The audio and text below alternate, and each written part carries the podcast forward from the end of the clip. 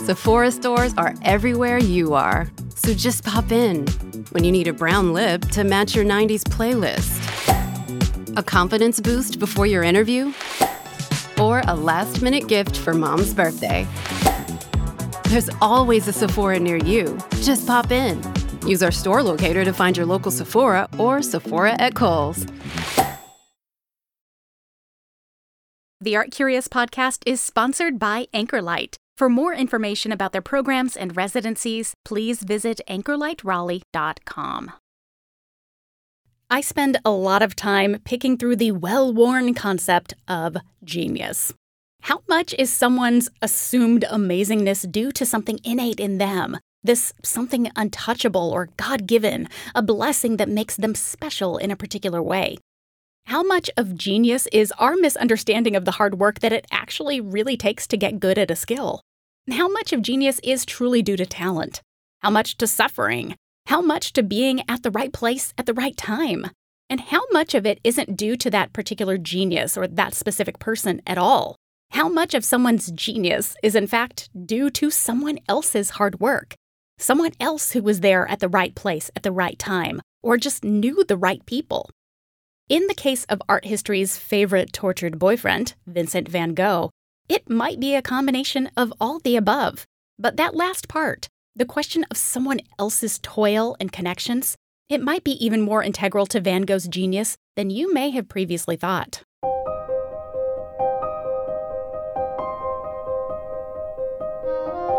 Some people think that visual art is dry, boring, lifeless. But the stories behind those paintings, sculptures, drawings, and photographs are weirder, more outrageous, or more fun than you can imagine. In Art Curious Season 11, we are highlighting the lives and works of women who supported some of the world's favorite artists. Today, I am so excited to share with you the life of Johanna van Gogh Bonger, the woman who single handedly made Vincent van Gogh, her brother in law, a household name. This is the Art Curious podcast, exploring the unexpected, the slightly odd, and the strangely wonderful in art history. I am Jennifer Dasal.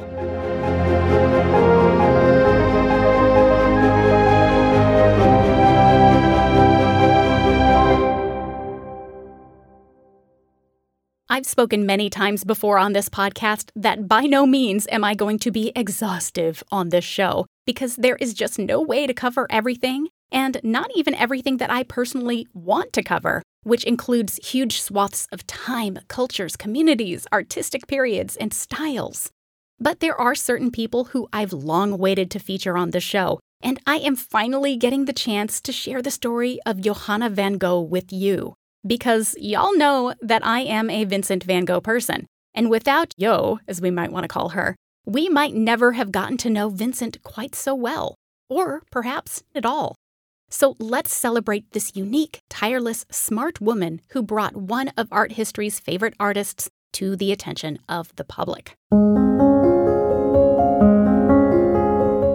Johanna Gesine Bonger was born on October 4, 1862, as one of seven children, though other sources I've read have also claimed her as one of 10 children. Regardless, she was born in a middle class family from Amsterdam in Holland, or the Netherlands today. Her father, Hendrik, was an insurance broker, and her mother, Hermina, stayed at home to tend to the household. Johanna was called Yo, or Jo, by most, and it was the nickname that she preferred to use throughout her life. Friends and family reported her as a, quote, cheerful and lively child who used to love to while away the hours playing the piano. She was also wildly smart, and her parents fostered her education by allowing her to study English something that was not common among her other sisters, who were instead asked to stay home and contribute to domestic help. And Jo, she really took to this, even ending up with the equivalent of a college degree in Amsterdam in the late 19th century. Again, at a time when, say it with me, women weren't often able to do so. But those educational opportunities came in handy for young Jo's career prospects. After graduation, she moved to London, where she worked at the library of the British Museum for a few months before returning to Holland to work as an English teacher, first in the town of Elburg, which is about 80 kilometers east of Amsterdam, and then in Utrecht, about 42 kilometers from Amsterdam. But it was back in Amsterdam in the late 1880s that she met a friend of one of her brothers, a man named Theo van Gogh. If you know much about Vincent van Gogh, or really just a little bit of his biography, then you know the importance of his brother, Theo, to his life. Theo acted as Vincent's confidant, financial backer, supporter, and all around metaphorical guardian angel. Theo worked as an art dealer with the firm Goupil and Company, whose Parisian outpost he now manned after stints at Goupil both in Brussels and at The Hague. From all accounts, it was Theo who fell in love first, and he fell in love super intensely and desperately. He confessed that he had fallen in love with Jo at first sight, seeing something amazing in her that he had long sought in others but had never found. She was everything he had ever dreamed of. And Jo? Well, she liked his cultural lifestyle and his intellectualism, but she wasn't exactly in love with him yet. Nevertheless, Theo proposed very quickly, only after briefly knowing Jo. A proposal which she turned down, by the way, pragmatically noting in her diary, quote, I could not say yes to something like that. But we know, of course, that she would eventually say yes. Jo agreed to an epistolatory relationship, with the two of them writing letters back and forth over the span of nearly two years, and it is during this time that we can trace her feelings, watching them deepen until they finally matched his. And in 1889, those crazy kids made it official. Johanna Gesine married Theo van Gogh that April. The newly deemed Mrs. Theo van Gogh began her married life in Paris. And truly, this was Paris at one of its most colorful and enriching periods at least for those who could afford the city's middle class pleasures, as Jo probably could. This was the Belle Epoque, a time filled with cultural stimulation and diversion. And in art, it was a powerhouse too. Theo, as both an art lover and an art dealer, was especially interested in artists who were breaking some of the rules of the traditional art academies. So he idolized the Impressionists, who were, by now, the major talk of the art scene and were practically established by this point. And Theo was also super supportive of the next generation of artists, those risk takers who were following in the experimental footsteps of groups like the Impressionists. And one of those new experimental artists was none other than his brother, Vincent. Theo was Vincent's greatest advocate and was the person who actually recommended that his brother focus on making art full time when Vincent's previous forays into other careers, as a pastor, art dealer, and teacher, didn't pan out. Theo also footed the bill for Vincent's life while the elder Van Gogh was trying to get his art career off the ground. And that was then a reality, if not a burden, that Jo Van Gogh had to accept. With Theo's art dealer connections, it was natural for Vincent to pass along his finished paintings to his brother so that Theo could put them up for exhibition and sale, which he did to the best of his abilities. This meant that Jo's Parisian apartment was chock full with canvas after canvas, effectively sharing her living space, her husband, and her life with her brother in law. And she seems to have managed this well, whereas Theo sometimes did not. Theo, the far more level headed and emotionally stable of the Van Gogh brothers, spent a lot of his time worrying about Vincent. And to be fair, he had a lot of reasons to worry. Vincent was turbulent, irrational, and impulsive, and he experienced a bunch of both physical and mental impairments, which vastly affected his mood and his abilities. He also underwent a nervous breakdown, which led both to his legendary ear mutilation and to his voluntary commitment to a mental asylum in the small town of Saint Remy de Provence in 1889. But there was at least one incredible bright spot in Theo and Jo's lives. Their son was born in January of 1890, and they named him Vincent Willem in honor of his beloved uncle. In spring 1890, Jo and Theo received a letter from Vincent informing them that he was preparing to make a trip to Paris and that he would be stopping in to visit with them and to meet new little baby Vincent. Jo noted in her diary that she expected, from Theo's anguished concern, that Vincent would show up looking like, quote, an enfeebled mental patient, which, as we know, he kind of was, or at least he had been since he had his time at the asylum. But when he arrived, Jo was taken back by Vincent's joie de vivre.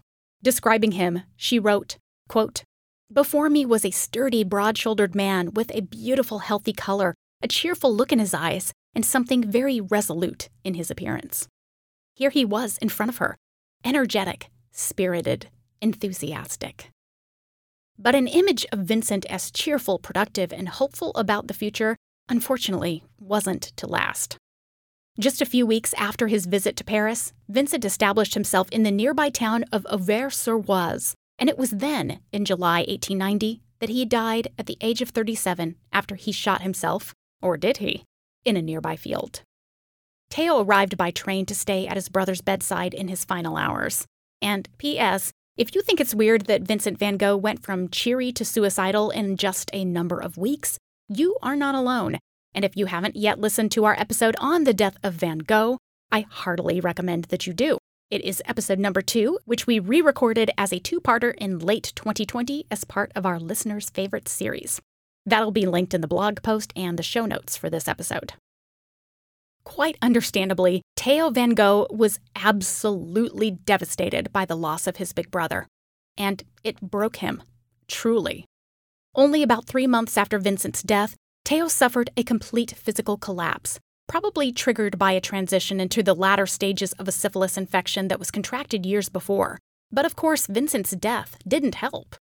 Theo's condition worsened painfully over the next few months. And then Theo, just 33, died in January 1891, only six months after his brother's own death. I hate imagining Jo at this moment. At age 28, she unexpectedly transformed into a widow and a single mother to a one year old, living on her own with no help in Paris. She also became the owner of the single largest collection of the works of Vincent van Gogh, including paintings, drawings, prints, and his letters, inheriting them all from the deceased Van Gogh brothers. Jo understood the value of Vincent's works, though. She understood that these paintings and the man who created them were different. They were special. And then she decided to focus her attention on two things raising and supporting her child, and bringing Vincent van Gogh's works to a wider and more appreciative audience. Coming up next, Jo gets to work on those seemingly impossible job of promoting a little known artist. And we will get to that and more right after this quick message. Thank you for listening.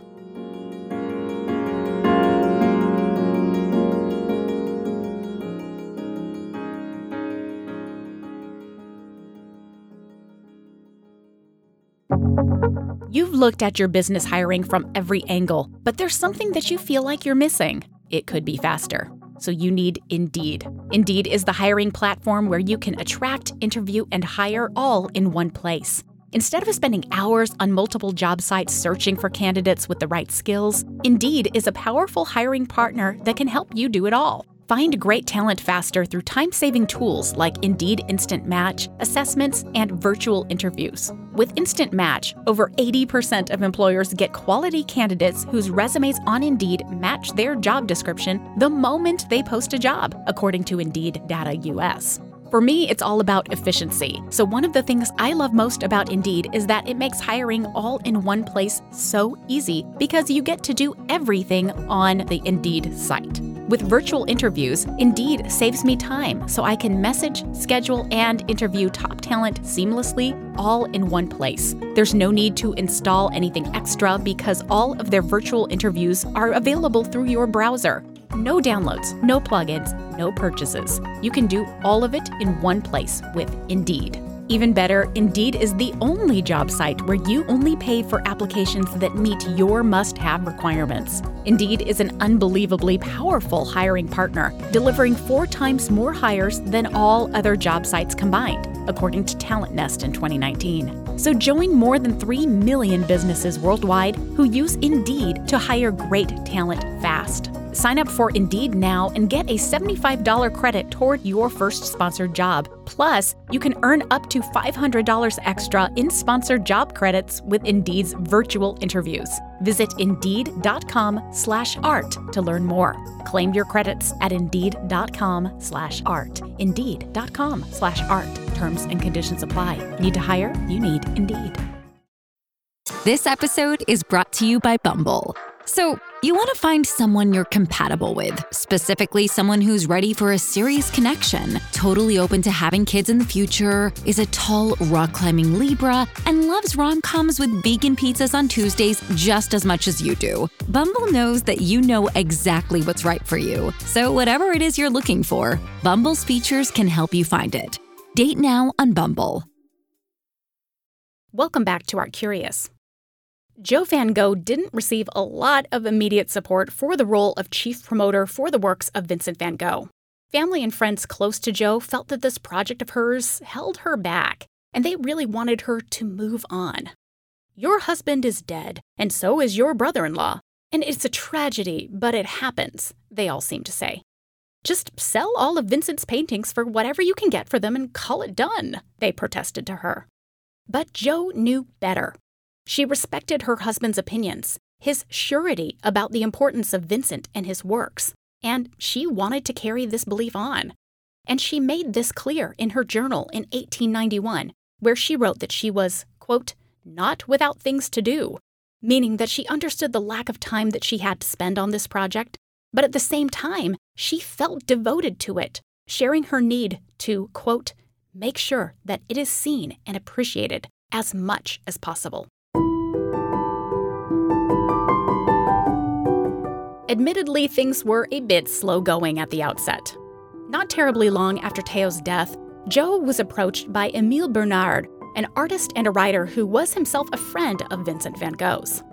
In considering her predicament, Bernard suggested that she leave all of Vincent's paintings in Paris in his care, as Jo was planning to move back to Holland. But that didn't sit right with Jo, and I personally think this was a very good move because I am a bit suspicious of Bernard's intentions here. So when Jo did return to Holland, she did so with Vincent's paintings in tow. Jo Van Gogh didn't return to her hometown of Amsterdam when she and little baby Vincent moved. Instead, she chose a village called Bussum, which is today about a half hour drive from Amsterdam. And to me, it looks like Jo was very specific in choosing Bussum and that she did it specifically to help with Vincent's posthumous career. Bussum was known at the time as a small but lively hub of artistic and intellectual life, and one of Jo's acquaintances, an artist, professor, and critic named Jan Veth, lived there. She knew that if she could get Veth to champion Vincent's works, that her road to recognition for her brother in law would be a far easier path to tread, and so to Bussum and Veth she moved. But Jan Veth wasn't originally all that into Van Gogh's paintings, despite Jo's early encouragement. He just dismissed them. Jo, of course, was a woman who had no experience with art criticism or sales, and therefore couldn't be trusted, in the eyes of many, to be a good judge of artistic merit. This would, by the way, be a recurring criticism of Jo's efforts. And yet, Jo prevailed. Not too long after her disappointing first meeting with Jan Veth, Jo had an epiphany. Vincent's paintings, while incredible on their own, were made so much more personal, intimate, and flat out amazing when understood alongside his thoughtful, eloquent letters. Those beautiful handwritten notes that he sent so often to his beloved brother, all of which Theo had kept and that Jo now had in her possession. And so she gave Jan Veth a small envelope stuffed with a selection of Vincent's letters, asking him to give them and the paintings a chance. And guess what? It worked. Veth was charmed by what he called, quote, the astonishing clairvoyance of great humility in an artist who, quote, sought the raw root of things. With Jan Veth as one of her first allies, Jo was now ready to start tackling a bigger audience. It's entirely possible that Jo had learned some tips on the art market from Theo, who, remember, was an art dealer.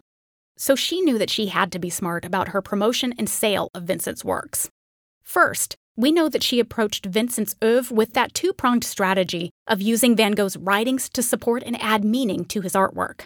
Second, she used her network of friends and connections to spread the word slowly and gently about every single exhibition she arranged, no matter how big or small.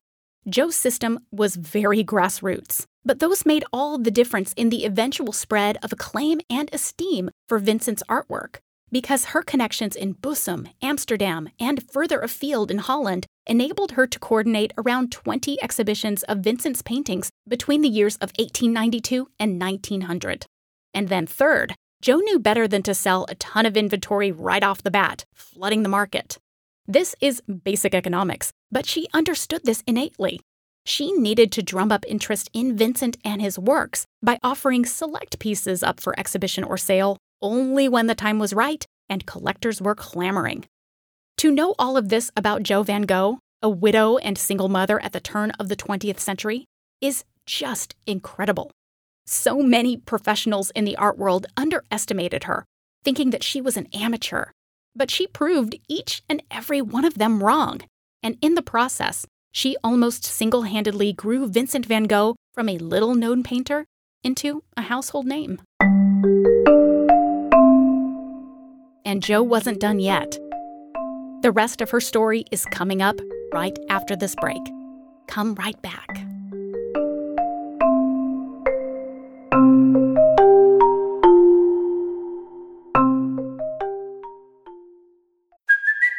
It's Kaley Cuoco for Priceline. Ready to go to your happy place for a happy price? Well, why didn't you say so? Just download the Priceline app right now and save up to 60% on hotels. So, whether it's Cousin Kevin's Kazoo concert in Kansas City, go Kevin, or Becky's Bachelorette Bash in Bermuda, you never have to miss a trip ever again. So, download the Priceline app today. Your savings are waiting.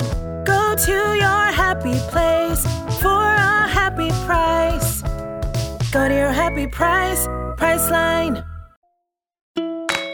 My kiddo is wonderfully curious. He's always asking incredible questions about the world around him, like how do caterpillars turn into butterflies? Why is the day getting longer? And why is it getting warmer now? Spring brings along new curiosities and a chance for kids to connect with the world around them.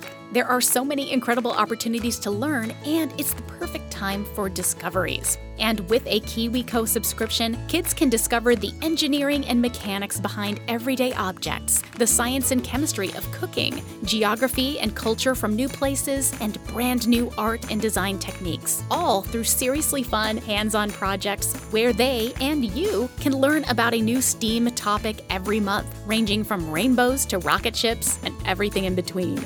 Discover subscription lines for kids of all ages, ranging from infants and preschoolers all the way up to teens. And grown-ups are also welcome to join in on the fun. My son and I both enjoyed receiving his very first Kiwi crate recently. We got exactly what we wanted, which was the Atlas crate, full of immersive, hands on, high quality activities that help us explore and appreciate world cultures, which is perfect for my little traveler. This month we learned about India, made our own mandalas, and blended up our own mango lassis, and we loved every moment. And now we're counting down the days until the next box arrives in the mail. It is our favorite day of the month, and it is sure to be your child's too. With KiwiCo, you can do your part to encourage your children to be innovators and creative thinkers. They won't believe what they can build and accomplish with KiwiCo. So give them the tools to learn new skills, build new experiences, and make new connections to the broader world. There's something for kids of all ages, and there's no commitment, so you can pause or cancel anytime. Step into spring and celebrate the season of discovery with a KiwiCo subscription. Get 30% off your first month plus free shipping with any crate line with code ARTCurious at kiwico.com. That's 30% off your first month at K-I-W-I-C-O.com. Promo code ARTCurious. Welcome back to Art Curious. After she conquered Holland, Jo Van Gogh knew that international success would be the next big step to gaining major recognition for Vincent's artworks. Connecting to some of the major art dealers in Europe, especially in France and Germany, would make the most sense, she knew. But Jo wasn't ready to hand over Vincent's works and her control over his legacy to just anybody. So, throughout the first two decades of the 20th century, she continued to act as the linchpin in the estate of Vincent van Gogh. She worked directly with dealers to negotiate sales prices and to manage inventory, and slowly but surely, Vincent's works began filtering into private and public collections throughout some of Europe's biggest cities and featuring as central works in large scale museum exhibitions. And that connection with museum exhibitions? That was the most important element for Jo van Gogh. Museums, for many, even today, signify a kind of acceptance about a work of art as being critical, meaningful, or noteworthy. Museums breed a sense of cultural affirmation, whether or not it might be warranted, and that's an argument for another day. But we still shouldn't minimize the importance of showing a work in a museum.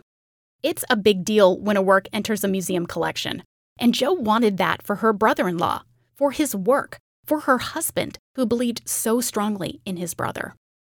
And she wanted it too, because she also believed that Vincent's work was worthy of international and enduring acclaim. Knowing that museums would provide the best route to that acclaim, Jo achieved something rather stunning in 1905. She identified the Stedelijk Museum in Amsterdam, which was just beginning to expand its holdings of contemporary art and now had a new curator at its helm, as a museum that was progressive and an exciting place to showcase Dutch art. And Jo convinced the museum to hold a career retrospective of Vincent van Gogh's works, which was a landmark exhibition showcasing, get this, 484 works of art, a huge number of pieces, and the exhibition of the most works by Vincent van Gogh to be exhibited at any given time, a record that it still apparently holds today. But here is the most incredible part Jo van Gogh funded it entirely by herself. I want to take this moment to insert the fact that just four years prior, in 1901, Jo had remarried, and her second husband, who was an artist named Johan Cohen Gosschalk, was very supportive of his wife's passion project. So it's likely that Jo both had the emotional and financial support to fund this major exhibition. But in my eyes, this doesn't at all diminish her success here. She did everything, not only offering incredible and iconic works of art, which included, for example, works that had already been sold, like the iconic Starry Night from 1889. But she also managed everything else, from designing and printing posters to advertise the exhibition, to assembling a VIP guest list for the show's opening, even going so far, according to author Russell Shorto, as to buy bow ties for the museum staff to make sure that they were appropriately attired to host their fancy opening party. But again, think of it. By engaging a museum, and an acclaimed one at that, to host her show, by suggesting the need for a VIP list, by asking employees to dress in ties, all of that was a brilliant calculation on Jo's part to signal that Vincent's works were special, important, unique. And of course, someone would then want to pay a pretty penny to have one of these works of art in their art collection. This was the single event that exploded the reputation of Van Gogh. A reputation, as we know, that only grew and continues to grow today. As she went on to work to arrange exhibitions and sales of Vincent's work around the world, she also continued to recommend that the best way to appreciate and understand Vincent's unique way of seeing the world and expressing it through his artwork was to read his letters. She knew this firsthand from her early experiences with critics like Jan Veth, who saw themselves mirrored in Vincent's hopes and dreams. So, throughout much of the first decade of the 20th century, she worked painstakingly to edit a selection of Vincent's letters to Theo which was then published in 1914 in both German and Dutch translations. Jo, with her personal connection to Vincent's works, also added an introduction to allow for readers to better understand Vincent's biography and his relationship with Theo. And she also went so far as to work on her own English translation of the letters, too. Jo's consideration of an English language translation shows that she was looking to break into the American market in particular by the mid 19 teens. But this, as Russell Shorto explains, would prove to be one of Jo's most challenging endeavors. America was, in comparison to Europe, a much more prudish place when it comes to art. and much more conservative in its national tastes. And Jo, quite frustratingly, was met with rejection there in her early attempts to secure recognition for Vincent van Gogh's works. As she would later write to a friend, quote, I supposed the American taste in art was advanced enough fully to appreciate Van Gogh, in which I have been rather mistaken. Eventually, this would change, but not without some major work on Jo's part. As we've discovered, though, Jo didn't do things halfway. She gave it her all. And that meant that to fulfill this mission, she dropped everything and moved to New York for three years. By this point, she was a widow a second time over after Gosschalk's death in 1912. Her son was grown, she was 54 years old, and now she was more committed than ever to the cause of fine art. Jo van Gogh returned in the 1920s to her hope that the English translation of Vincent's letters would finally come to fruition. But when publishers wanted to produce an abridged version rather than the whole slew of letters between the Van Gogh brothers, she balked. And it wouldn't be until 1927 that the first English edition would be published. But in every situation, Jo van Gogh didn't back down and she refused to work with those who second guessed her instincts or undercut her ideas. That is one of the reasons why I think she was so successful, selling upwards of 190 paintings and 55 drawings by Vincent van Gogh during her lifetime. After three years of living in New York, Jo returned to Holland, where she moved between homes in Amsterdam and in the Dutch countryside enjoying her time with her family, especially her grandchildren. But her commitment to Vincent, and thereby Theo, never faltered. She passed along her life's work to her son, Vincent Willem, who continued the family tradition of rallying around his uncle's work. When questioned about her ongoing commitment to Vincent van Gogh, she would reply, quote, All of this is very satisfying for me, for it's the only thing I can do in the memory of my husband and of Vincent. Jo van Gogh died in 1925 at the age of 62. And today, Vincent van Gogh is one of the most prized artists, with museums around the world proudly showcasing his paintings, drawings, and prints. Vincent made the work, and those works are what keep visitors coming and clamoring for more. But Jo van Gogh? Jo van Gogh made Vincent van Gogh happen.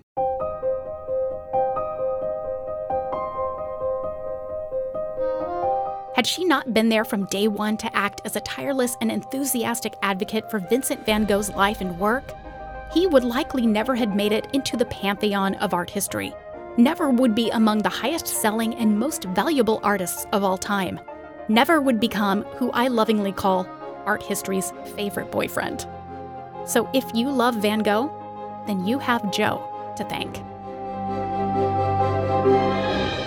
Thank you for listening to the Art Curious podcast. This episode was written, produced, and narrated by me, Jennifer Dasal. Huge thanks once again to Mary Beth Soya for her research this episode and for almost all the episodes this season. If you liked this episode, head over to read Jo's journal online at bongerdiaries.org and also look up the incredible work of author and art historian Hans Luijten, who has researched Jo extensively and even wrote the first ever biography of her. So far, it looks like it is only available in Dutch, but an English translation is hopefully around the corner. Our theme music is by Alex Davis at alexdavismusic.com. Our logo is by Dave Rainey at daveraineydesign.com. And our podcast is co produced by Kaboonki, podcasts, creative video, and more. Subscribe to their show, Subgenre, a podcast about the movies, available on Apple Podcasts, Spotify, and at subgenrepodcast.com. Kaboonki, leave your mark.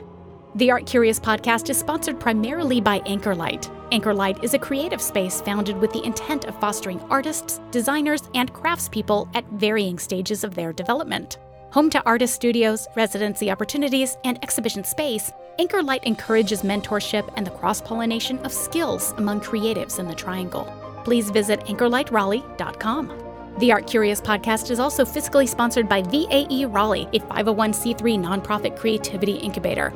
To find out more about our show, please visit our website, artcuriouspodcast.com. Check back with us in two weeks as we continue to explore some of the incredible women behind the unexpected, slightly odd, and strangely wonderful works in art history.